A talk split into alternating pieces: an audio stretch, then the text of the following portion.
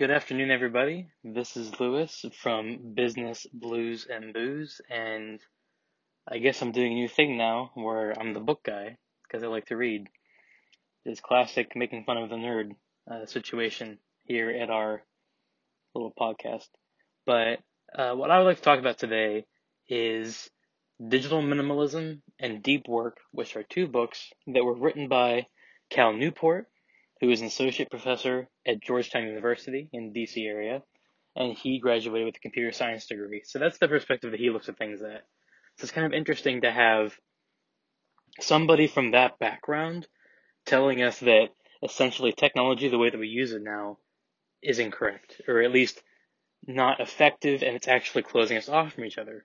So what he talks about in these two works, deep work is about focusing on what you're doing essentially minimizing your distractions and achieving your goals quicker. And he uses that example uh, throughout the introduction and the rest of his book versus digital minimalism, which is kind of an expansion of that topic. And he even mentions that in digital minimalism, after writing deep work, he realizes there's a lot more to this, that the distractions, the social media are actually draining our social function.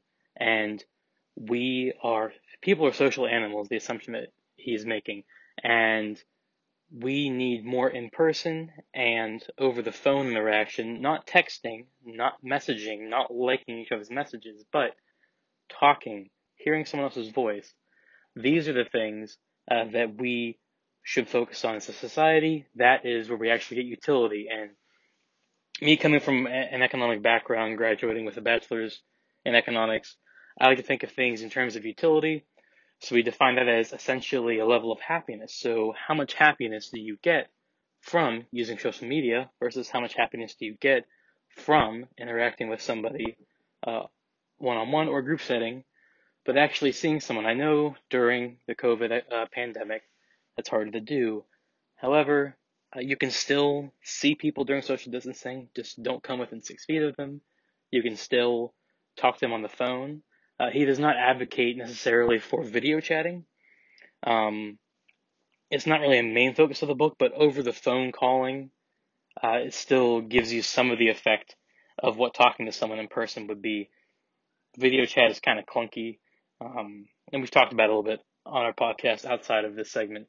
Um, but that was that's kind of the main focus is you're getting little bits of utility from likes online, people liking what you're seeing, but then it's an addiction you keep it up, and you're never able to achieve the same amount of utility that you got that first time. And it, it sounds like an addiction, and that's exactly what it is. That's what your Facebook, your Instagram, your Twitter have become now, is these addiction machines where they have you come back to like this content, to post, and it makes you feel like you're actually integrated into a society where you're communicating. But In reality, no one's actually connecting in person, and that is what uh, Cal's whole thing is uh, with this phenomenon. So he proposes a 30 day cleanse, and it is essentially getting rid of everything that you do not absolutely need technology wise uh, for 30 days. So if you like Netflix, watching that stuff's all gone. All your social medias, unless you nec- you absolutely need those for your job or for school, um, that is the main focus, and he his results found that many of these people, after they reintroduced things, a couple didn't execute the plan fully, um, but most of these people, when they, they got back on, they didn't even want to go on Facebook anymore. It just it didn't give them what they wanted. They found their happiness, they found their pleasure and leisure from uh, what from some of them even would chop down tree, like cut wood, like something outside activity yard work even, and it sounds like, ooh, who wants to yard work? But you get pleasure out of it because you're actually doing something. You're not wasting your time online. So that is the main takeaway uh, from that is that you're actually gaining something in your life of value versus those little momentary improvements of your actual personal happiness can get outweighed uh, by the fact that you can see someone else's post that a lot of you can kind of fake your happiness online. So seeing someone that's doing that um, can bring you down, and you don't get that kind of buzz or whatever from liking anyway. So that's the main takeaways. I thought it was very interesting, kind of hard to apply in a world now. But you can still set up times to call people. I mean, the video chatting thing, again, not really advised here. I'm more talking about, hey, here's a couple hours a day, I'll respond to emails. We can turn those into phone calls. That's how we'll communicate. Call me, try and hang out with me, you know, down the street. Uh, let's talk across the street. Put your mask on, say hello, see somebody. That's what we're going for here. We're not just going for, let me text everyone. Let's go on Instagram and watch someone's live stream. Like that's not that's not the goal here and there's better ways of interacting. And this can still be done in the pandemic based on the rules we have to follow. So that's my main piece on what I'm reading right now. Um, I wanted to do a brief follow up with The Economist, where I talked about the schools reopening that was proposed, that I didn't really like what I saw. And some of the readers agreed with me. There is this piece from a, a consultant child and adolescent psychiatrist who's starts their part with saying how dismayed they were to read it, which I agree with.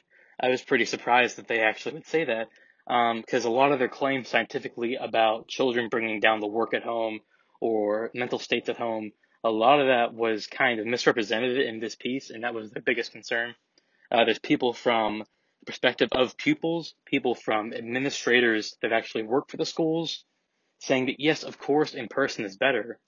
We need to work how to get there first. We can't just open up, especially how I brought up uh, in New York. There's a couple cases of a new problem associated with corona where there's some kind of heart failure in, in children in the area. I know it's the most densely populated area of corona, but that's the main concern.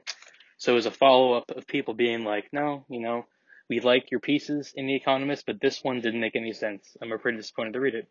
So, kind of reaffirming what I said, but just think intelligently about your arguments, make sure all the information's there, and that honestly ties into deep work, which I can dive more into uh, some point in the future, also by Cal Newport that I mentioned, where really focus on making your work efficient and, and effective. Don't distractions, whether distractions are social media or distractions are maybe for political means.